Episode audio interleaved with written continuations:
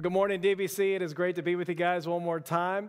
I'm missing you guys like crazy, as I've been saying every single week. But again, it's good to see you, even if it's just online. And I am thankful that you decided to tune in with us today. If you're one of our guests today, just want to say thank you for joining in. And uh, just want to let you know again, as I've said for the past few weeks as well, uh, this is a safe place. We would love a chance to get to meet you. Uh, if you have any questions, any concerns about the faith, we would consider it a joy and a privilege to be able to go down uh, this faith journey with you. And so, with that, there's a couple ways that you can connect with us online, and I hope that you do do so. There's a question mark on the uh, on the chat room on your website right there. You can click on that at any time, and you'll be immediately connected with one of our ministers.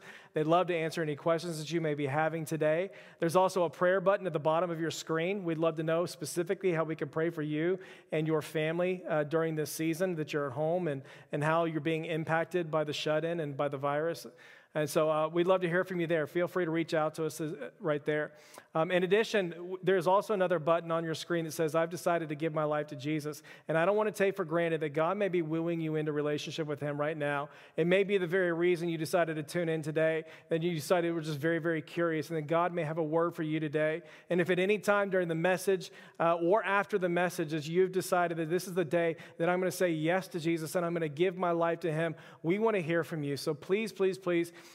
push that button. We'd love to connect and we'd love to help you take these next steps of faith here together. But again, whatever it may be, we are glad that you're here and I uh, can't wait to get into the word with you again today. This morning, I want to keep going with where we began at Easter, talking about some of the implications of the resurrected Jesus Christ, specifically the freedom that he now brings because he did walk out of the tomb alive right? And so that's what I want to look into today. Uh, Paul's going to say in Galatians chapter 5 that it is for freedom that Christ has set us free, right? It is for freedom that Christ has set us free. And so, how do you and I walk in that freedom today in this season of restriction? That's what I want to be getting at a little bit today. I will say one of the things I have been enjoying in all this time at home alone uh, is that the meme game online has gotten really, really strong. I don't know if you guys have enjoyed this all, at all or not, but but the, the, memes are pretty incredible. One of my buddies of mine posted, posted this one. This is of his daughter uh, a few weeks ago. I thought it was absolutely hilarious. Uh, anyway, it kind of tells the story of what a lot of us are feeling right now. Uh, there's another one right here. I love this one that I want to show you too. But um, anyway, I was dying laughing at some of these things because I think it describes how a lot of us are feeling right now being shut in at home right? I mean, on Monday was, was my birthday. Like, who wants to celebrate their birthday? I was 21, by the way. Uh, but anyway, uh, celebrating my birthday. And, like, who wants to celebrate their birthday in a quarantine when you can't hang out with friends? You can't go out on a date with your wife. You can't do things out there that you would typically do for a birthday or something like that. And I will say we had a great time at home grilling steaks and things like that. But I think we can all agree, church, like there's something inside all of us that longs to be free. And so, how do you and I walk in this freedom? How do we experience this freedom right now in this season of restriction that we're in? I think that's exactly what our passage is going to help us with today. So, if you have your Bibles, you can go ahead and turn there. It's Acts chapter 13, and we're going to pick it up today in verses 38 through 42. Uh, if you didn't bring it with you, no problem. We're going to be putting some of these passages up on the screen, so it should be easy for you to follow along with us. Uh, but again, if you're not familiar with the book of Acts, I think it's important to understand that the book picks up immediately after the resurrection. And it's going to essentially tell the story of everything that took place because Jesus walked out of the tomb alive. That's what the whole thing's about. And it's going to show us everything that's now possible for us because Jesus is actually alive. And so, a great way to think about this book is essentially we're talking about the acts of the Holy Spirit working through the acts of the early apostles and through the acts of the early church to bring the gospel from Jerusalem and to the ends of the earth. And so that's essentially what the entire thing is about. And so when you read Acts, there's a lot of first things that are taking place in this book. It, right? It's the first time that believers are sealed and filled with the Holy Spirit. So we're going to read all about that. It's the first time that missionaries are sent out and they're actually out there planting churches. And it's the first time people are gathering together with what we know now as the early church. And so that's the context for chapter 13. This is Paul and Barnabas' first missionary journey. They come into this place called Pisidian Antioch. And Paul has gone into this Jewish synagogue to preach the gospel of Jesus Christ. And he's telling these Jewish people that Jesus is the promised Messiah. Right? He is the one that the prophets prophesied about. He is the one that God has promised their forefathers from long ago. And so we get into verse 38, and he's wrapping up a sermon about Jesus and the gospel, and he essentially says this He says, Therefore, my friends, I want you to know that through Jesus, the forgiveness of sins is proclaimed to you. Through him, everyone who believes is freed from all things, a justification that you were not able to obtain under the law of Moses. And so he says, Take care that what the prophets have said to you, uh, have said, does not happen to you. Look, you scoffers, just wonder and perish. For I'm going to do something in your days that you would never believe, even if someone told you. And then I love their re- response here in verse 42. It says that as Paul and Barnabas were going out, the people kept begging that these things might be spoken to them again on the next Sabbath. Like, I, I, can I just be really, really honest? Like, like, this is this is my dream as a pastor. Like, did you finish preaching and then all of a sudden, like, people are yelling encore? There's a standing ovation, and they're like, "We need you to come back and to re-preach that same message the very next week." I mean, church, that's exactly what's taking place in this text. I mean, they are begging him to come back and to keep talking about this freedom in the life, death, and resurrection that they've been hearing about. And what's ironic about this whole thing is like, this is a very religious people. Like, keep in mind, Paul's met them in a Jewish synagogue on Sabbath. Like, they know the law. They know all about the, they, they know all about the sacrificial system. They know the right things to do. They know what to do. They know what not to do. They know religion really, really well.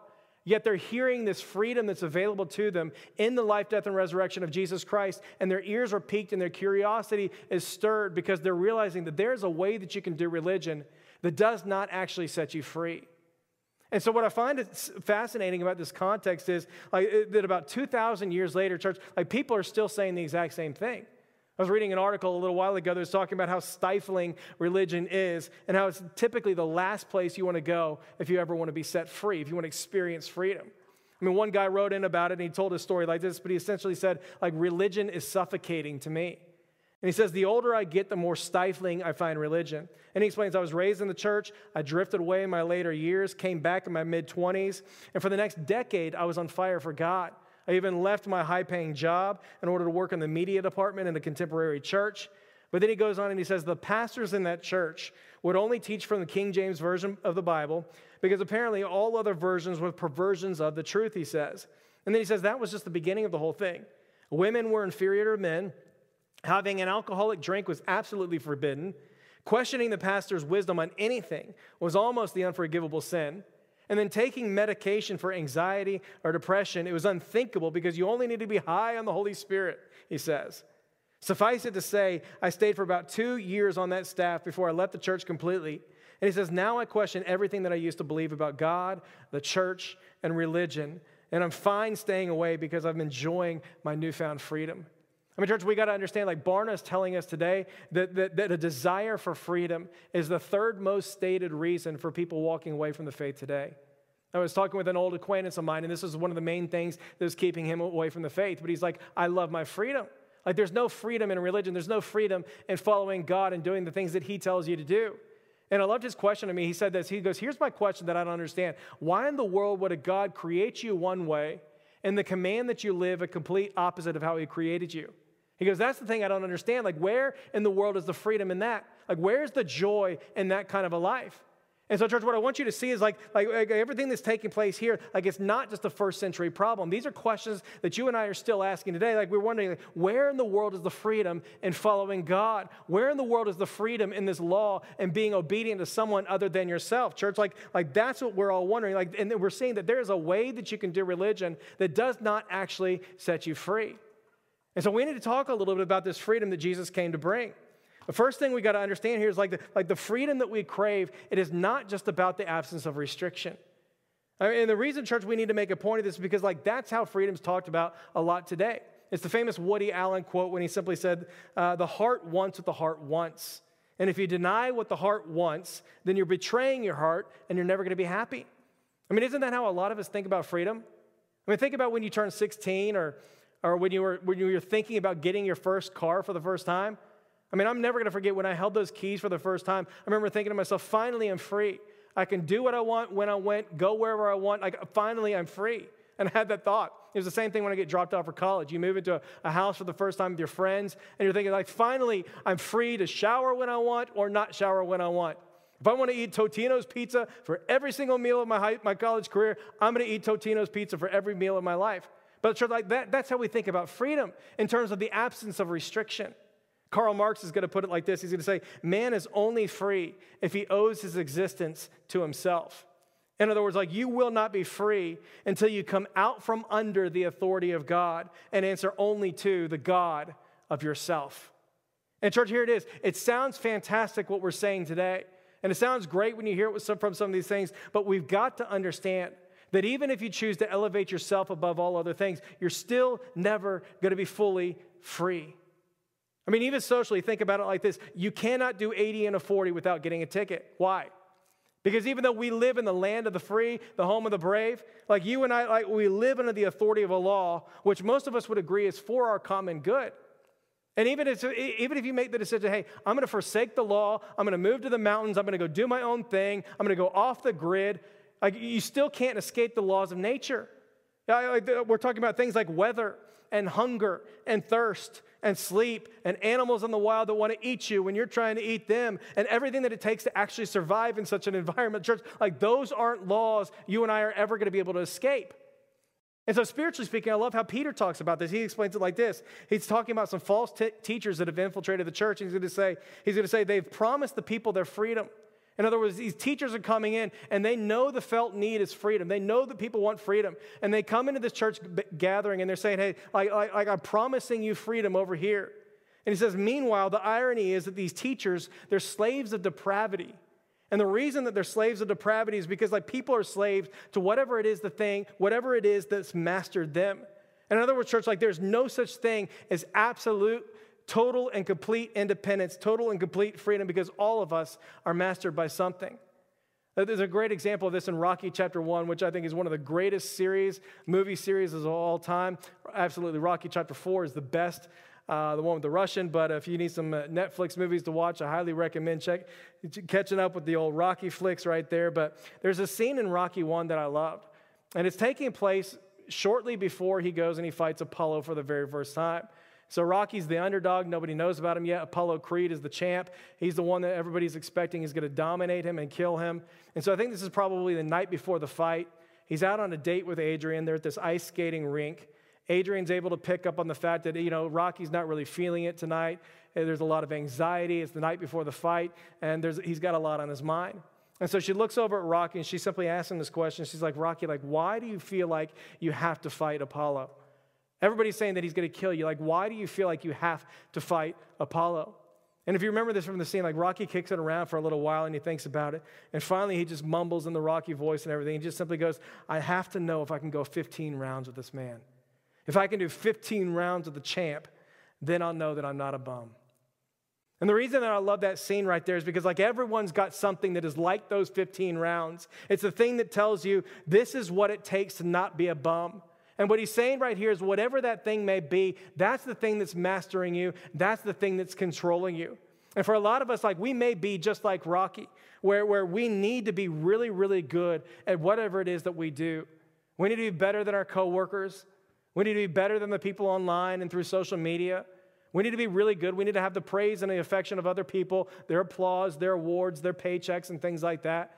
That's what I need so that I'll know that I'm not actually a bum. And what he's saying right here is like, if that's what it is, like that's the thing that's actually got control in your life. That's the thing that's driving you every single day. For a lot of us, it's this need to be loved by other people, whether that's online or whether it's in real life. It's the thing that drives you to do, to dress the way that you dress to promote yourself the way that you promote yourself online, right? To jump from one relationship to another and never to be able to find a person of substance and stuff like that because you have this insatiable need to always be loved by other people. And that's the thing that masters you and controls you. For some, it's this obsessive need to always be busy and to always be doing something because if you feel like if I'm not doing something, then who am I? I'm just this bum. And for some of us, it's this ability to just do what I want. I need to be totally and completely free as I define freedom.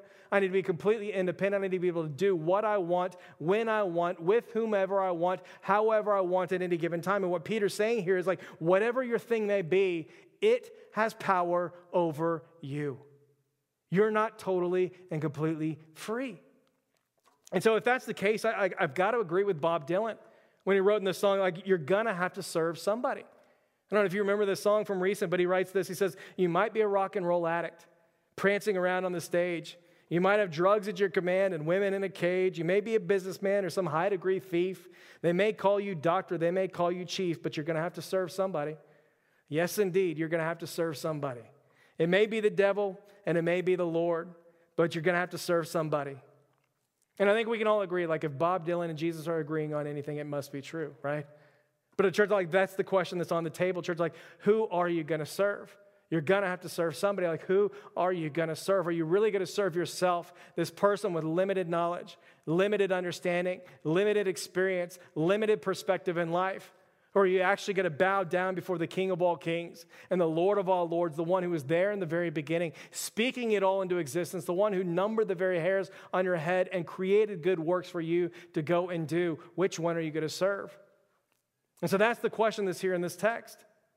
And so Paul continues in this thing, and, and what I want you to see right here is that he's just not concerned about restriction. Like that's, that's not what he's thinking about. He's not concerned about the conservative sexual ethic from the Sermon on the Mount or anything like that. He's not, conservative, he's not concerned about the restrictive nature of generosity and how that plays out for rich people or for poor people. He's not concerned about that. He's not concerned about the details of what it actually looks like to be a follower of Jesus Christ and how to define that term. Like he's not, he's not concerned when Jesus says, if any of you want to follow me, you're going to have to die to yourself. You're going to need to take up your cross and you're going to need to follow me. Like he's just not concerned with these things. He's just following Jesus. And he's not concerned because he, he, he knows that this freedom that he longs for is not really just a, it's not a matter of restriction, it's a matter of design. We're going to see that in verse 39. He's going to say, through Jesus, everyone who believes is freed from all things, from which you could not be freed from the law of Moses. In other words, like the law wasn't able to do what you wanted it to do. It wasn't, it wasn't able to satisfy you like you thought it was going to satisfy you. And it's not because you didn't want it to satisfy you. It's not because you didn't try to have the law or religious practice satisfy you in certain ways. It's simply because the law was never designed to satisfy you in those ways. It was never designed to do the things that you wanted it to do. Church, I think we understand like freedom's always been a matter of design. It's always been a matter of design. We've talked about it so many times in the past. I love the way Tim Keller talks about it, but he says catching a fish and letting him roam in the woods isn't exactly the same thing as setting it free, is it? No. Like freedom's always been a matter of design. Catching a fish and setting him free in the woods is killing the fish, right? A fish is most free when he's swimming in the water where he was designed to flourish. Church, like we understand this, like freedom's always been a matter of design. This past week, I found a bunch of old high school photos that I was thumbing through. And I was taking a look at these things and I was thinking to myself, wow, wouldn't it be fantastic to have the metabolism of my high school days?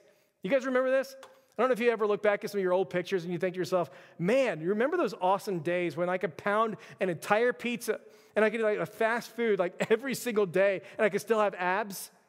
Right? Like that, that, that was incredible. You try that today, and I'm going to die in like 30 minutes, right? Like it's not, it's a matter of design. My body was not designed for that kind of intake for 41 years of my life. I can't keep going down that way and expect to survive very long. Like that's a matter of design, church. And it's exactly what Paul's saying right here. Like whatever your 15 rounds may be, whatever that thing is that has true mastery and control in your life, like that can't actually set you free.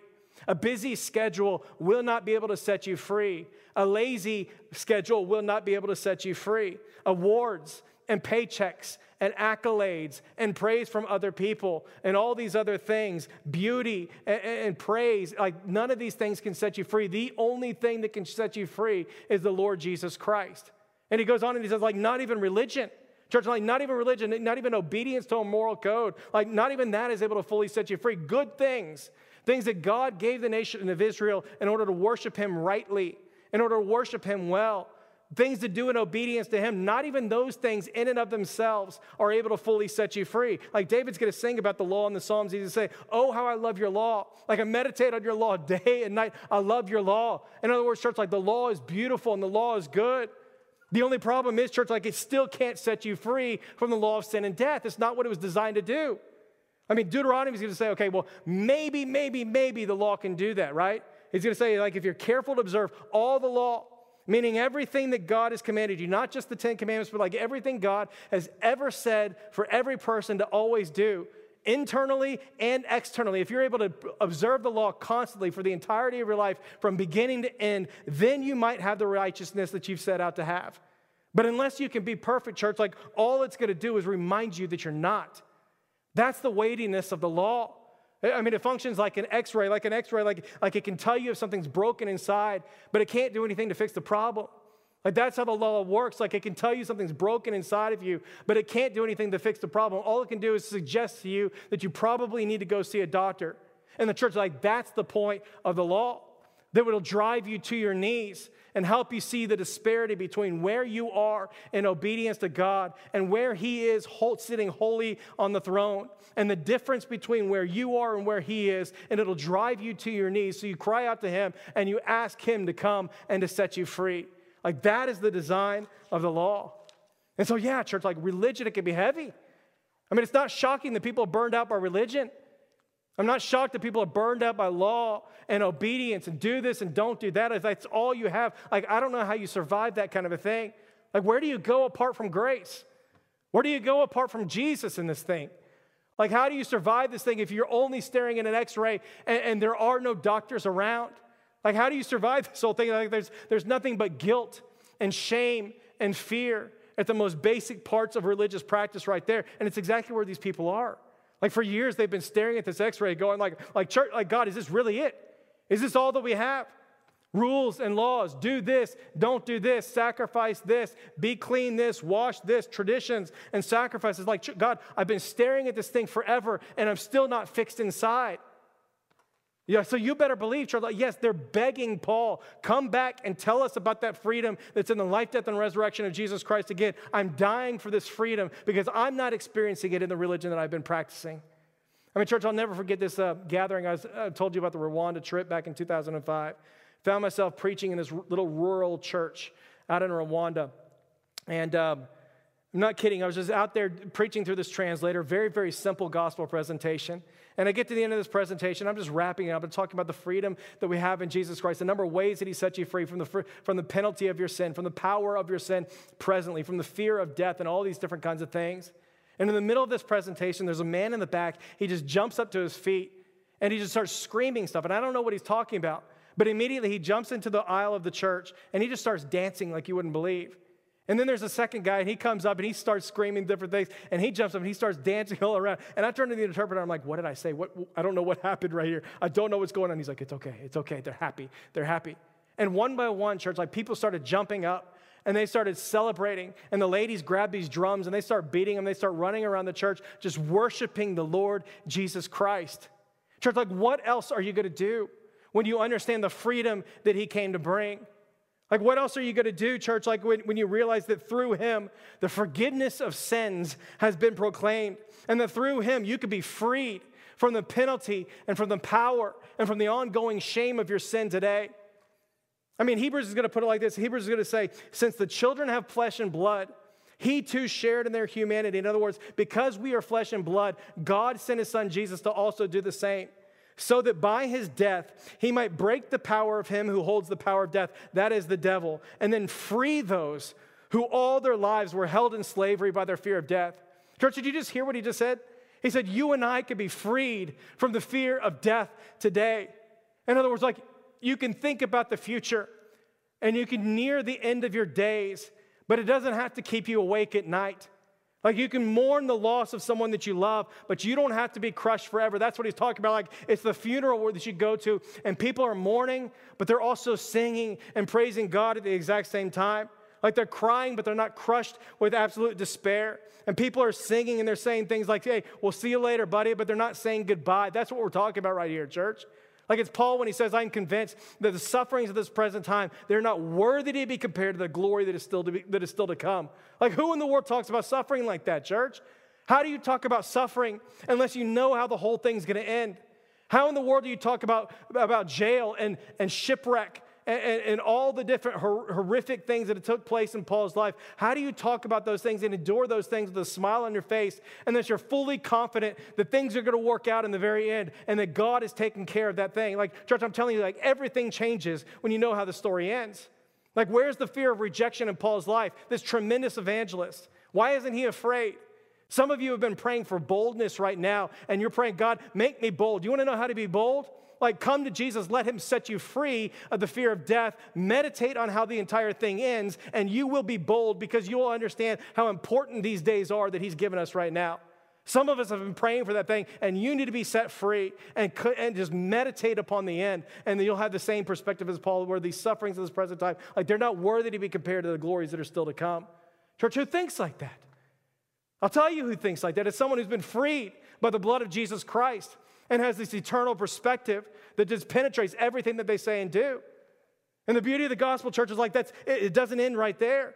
Paul's going to say that in Romans chapter 8, he's going to say, There's no more condemnation for those who are in Christ Jesus. For the law of the Spirit of life in Christ has set you free from the law of sin and death. Church, like that, you know what he's saying right there? He's saying that you and I could be totally and completely set free from the ongoing guilt and shame of our sin. Church, you know how valuable it is to be set free and to understand how forgiven you are in Christ? That everything that you've done, past, present, and future, has already been taken care of by Him? That His sacrifice really was sufficient once and for all? To be able to walk through this life and to be able to understand, yes, conviction of sin, momentary guilt, but not this ongoing condemnation of sin, which leads into shame and convinces you that you are somebody that you're absolutely not. Like that's what he's taking care of for you. There's, con- there, there, there's conviction of sin, yet there's not this ongoing shame. And that's what he's saying right here, right now. In Jesus, because of his shed blood, you could be set free from the ongoing guilt and shame of sin. And church, quite honestly, some of us are there right now. Like you're in the middle of this place and you are in this hiding place right now because you feel like you are too dirty or the things that took place last night, or the things that took place in college, or whatever it may be, and you're, you're, you're looking at your past and you're kind of going, hey, like there's no way I have any right in myself to be able to come before a holy God. And you're wearing this blanket of guilt and shame, and it is keeping you from having this life giving, liberating relationship with the Lord Jesus Christ. And all the while, if you would come to Him, you would understand that there is no condemnation for those who are in Christ Jesus. For the law of the Spirit of life has already set you free from the law of sin and death. And church, the reality is like some of us, like maybe that may not be your problem. Your issue may be addiction right now, this habit or this sin pattern that you've been confessing to Jesus over and over again, and you've been saying, Father, like this is the last time. And for some of us, like that may be it. And the beauty of being freed from all things also includes the all controlling power of sin today, which does not mean that you and I will be set free from sin totally and completely, that we'll never ever sin again. But it simply means that as you and I grow in our love and our affection for the Lord Jesus Christ, and as we grow in our dependence and in surrender to the Holy Spirit, He's going to begin to produce His life inside of us. He's going to set us free from the ongoing addictive nature of sin. He's going to set us free from those things. And He's going to begin to produce His life in us things like love and joy and peace and patience and kindness and goodness and gentleness and self control. It's going to replace and overwhelm the fear and the bondage and the gossip and the malice and the things that are killing us from the inside out. And here's the reality, church. So you may not even, you may not always be aware of how he's changing you, but at some point in the future, when you've been clearly wronged by someone that you know, instead of blowing up like you typically do, you're going to respond in love. Why? Because Jesus has set you free. Church, that's how it works. You're going to respond in love because Jesus has set you free. And when you're frustrated at home, all of a sudden you're going to be able to pull from this well of patience and kindness that you may not have ever had before. And you may not be aware of it, but when you typically would have responded with anger and malice, you're going to respond in patience and kindness because Jesus has set you free. And the Holy Spirit's taking control of your life. And He's liberating you more and more every single day from the inside out. And if you get the diagnosis that you're always afraid of, like you're going to notice that He's going to give you a peace which surpasses all understanding. And when you're battling that addiction that you've never been able to get control of, you're going to notice that at some point in the future, He's going to step in and He's going to give you the power and the self control that you need to finally, totally, and completely be set free. Church, like that's what it means that Jesus has come and He's freed you from all things. He doesn't just come and give you a brand new religion. He doesn't just come and give you a brand new set of rules and tell you this is what you got to do. Go this way, go that way. He doesn't just come with rules and restrictions. He frees you from the inside out by giving you his presence, not uh, because begrudging obedience was just never, ever, ever part of the design. In church, I'll, I'll never forget. Um, I was probably about nine years old when I started playing baseball. I'm a huge baseball fan to this day. I loved it. I played all the way through high school. Probably could have gone pro if it weren't for the politics, but you know how that works out. So, uh, Anyway, huge baseball fan. But when I first started playing baseball when I was nine years old, I mean, I'll tell you this just quite honestly, I hated the sport. Never really played it before. Quite honestly, I was terrible at it. I'll never forget the entire first season that I played. Um, I struck out every single at bat that I got up there. They, they put, hit me last in the lineup. I was the kid that shouldn't have been on the team. And um, I'm not kidding you, every single at bat I struck out. I came back crying after pretty much every at bat. I was so uh, deflated all the time. I remember getting up there and actually praying, Lord, let this guy hit me with this 45 mile per hour fastball just so I can get on base. Like that's how bad it was. But dad wouldn't let me quit because Armstrongs don't quit. We continue with the things that we committed to. And so we persisted throughout the rest of the season. Um, that summer, quite honestly speaking, like everything changed for me. Dad took me to this Astros game, and, and that's the day that I got to meet the man. I got to meet the myth, the legend, my favorite, Nolan Ryan. Wasn't a huge sports fan at that time. I knew about Nolan Ryan because he threw over 100 miles per hour. He was the ace for the Astros at the time, and, and I absolutely loved him. I remember it was one of these days where you get to invite the kids and they get to come down on the field, run the bases, and go have some fun. The players will come out, interact with the students, and um, teach them a few tips. Well, Nolan Ryan came out there and he's teaching us how to throw this fastball. And he's teaching us how to grip the baseball and how to use our legs and do this, that, and the other. And I remember just looking at him, just like eyes wide open, just like amazed that Nolan Ryan was standing right there. Church, like I fell in love with baseball that day. And so I come back that next season, and I'm not kidding you, church. Like, like, uh, like everything changed for me that next season. All of a sudden, I was no longer terrible. I was actually really, really good. Like everything changed for me that day. I come back and, and it just clicked, and all of a sudden I could hit a baseball and I could field and I can throw, and like I was really, really good. And I kept going all the way through high school. But the reality, church, is that like no one had to force me to practice ever again because I already loved the game. I mean, I wore my dad out in the backyard. We were playing catch all the time. I mean, we're doing grounders, we're doing batting practice, we're doing this and we're doing that, and we're doing it all the time. But here it is, church, like every single bit of it began the day that I met that man. It changed everything, church. It changed everything. You want to know why some of us are still chasing after freedom today? It's because the truth is you've never met the man. So Paul comes in right here and he says, I want you to meet this man. And his name is Jesus. And he's the King of Kings and he's the Lord of Lords. He's fully God and he's fully man. And through him, the forgiveness of sins has been proclaimed. And through him, you can be freed from all things.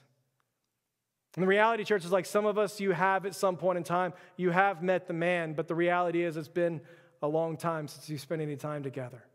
And what he's saying to you today, the, uh, the invitation that's on the table for you today, is to take this time when you're home alone and there's not a whole lot of extracurricular activities that are going on and to come into Him and to rest in Him and to receive from Him, the King of Kings, the Lord of Lords, this man, and to receive from Him and let Him set you free in ways that you've never been set free. To come into Him and say, God, I've always known about this freedom. I've heard about this freedom. I've seen other people talk about this freedom, but I had no idea that this freedom that I've heard about, it had to do with me and to come into Him and say, Father, I need you. Jesus, through the power of your Holy Spirit, would you come and would you set me free today from the bondage of my addiction?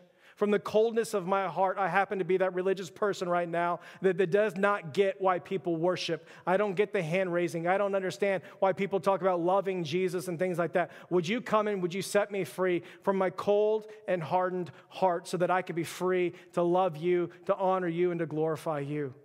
And to say, Father, would you come and set me free from, my, from the idolatry that I live in, this idol that I have to be loved by other people always and to live for them?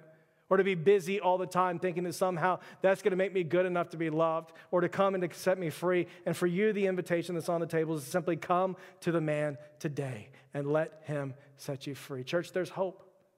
There's hope. Like, I know that we're living in this time of restriction, but, church, there is absolutely, positively freedom for you to walk in today. But here it is, church. It all comes when you surrender to Him. It's not through religion. It's not through independence. It's not through walking and running your own way. It's not by making your own rules. It only comes when you come totally and completely in surrender to Him. So, church, I want to invite you to come and pray with me. And, Father, I do pray that we would be a church that experiences your freedom today. Father, we recognize there's a way to do religion that doesn't set people free. And God, we don't want that here at DBC. I don't want that in my life. I don't want to be naive. I don't want to be dead. I don't want to be blind to the things that are going on around us. Father, I pray that you would come and do a work in me, in our church body, in the men and women and children that are listening to this message right now. Father, would you come through the screen? Would you meet them where they are, Father? And I pray that you would set them free for the person that's come in today and, and they're bound up in this fear of death. Father, I pray that you would set them free, that you would give them a, a vision of the future. Father, that they would walk with boldness and confidence today, recognizing that you've taken care of everything in the end. Father, for the person that's afraid about the future and what's going to happen with their job and what tomorrow may bring, God, I pray that they would be set free from that fear. God, that they would enter in with you, God, that you would hold them and give them rest and assure them that you that they are safe and secure in your hands. Father, for the person that's afraid and that needs to be set free from the fear of uh, the condemnation of their, their guilt and shame. Father, I pray that you would set them free, Lord, that no more, the enemy would have no more voice in their head saying, You are guilty, you are guilty, you are guilty, God, that they would understand there is no condemnation for those who are in Christ Jesus. For the law of the Spirit of life has set us free from the law of sin and death. And then, Father, for the person who's never come and they've never known the man, God, I pray for that person right now, the person who's never known the Lord Jesus Christ. They've heard about the man, they didn't know that he was the Son of God. They've never heard his name. For that person right now, God, I pray in Jesus' name that they would come to you in faith and today they would, be, they would live, that they would be set free through the shed blood of Jesus Christ. And if that is you today and you feel like God has, has been speaking to you this morning, He's been calling you into relationship with Him, the gospel of Jesus Christ is very simple. In the beginning, God created everything good. We came along and we messed it up by bringing sin and rebellion into the world. With our sin and rebellion, brought death and separation from God. But God, in His infinite love, He always had a plan, and He sent His one and only Son, Jesus Christ, to come and to live the sinless life that you and I could not live. And He willingly went to the cross and He bled and He suffered and He died. And He lived and He died as a substitute for you and for me. And three days later, he walked out of that tomb alive, proving that he is who he says that he is, the Son of God, and that he alone has power over sin and death. And he did it all so that any and all who would simply come to him in genuine, repentant faith may have life now and for all of eternity. And so, if that's you, I want to invite you to come and to and, and make this the day that you say, No more will I be running on my own. Father, would you come and be the king of my life? Paul's going to say that if you confess with your mouth, Jesus Christ is Lord, and you believe in your heart that God raised him from the dead, you will be saved. And so, if that's you, I want to invite you to pray with me right now and just simply say this Jesus, I believe that you alone are Lord. Jesus, I believe that you were crucified, you were dead, and you were buried, and that three days later, you walked out of that tomb alive. And Jesus, I believe that you are the King of Kings. I believe that you are the Lord of Lords. And so today, Father, I'm asking that you would come into my life. I'm saying I want to give my life to you. And I'm asking that you would come, that you would forgive me of all of my sin, that you would come into my life today, that you would make me brand new.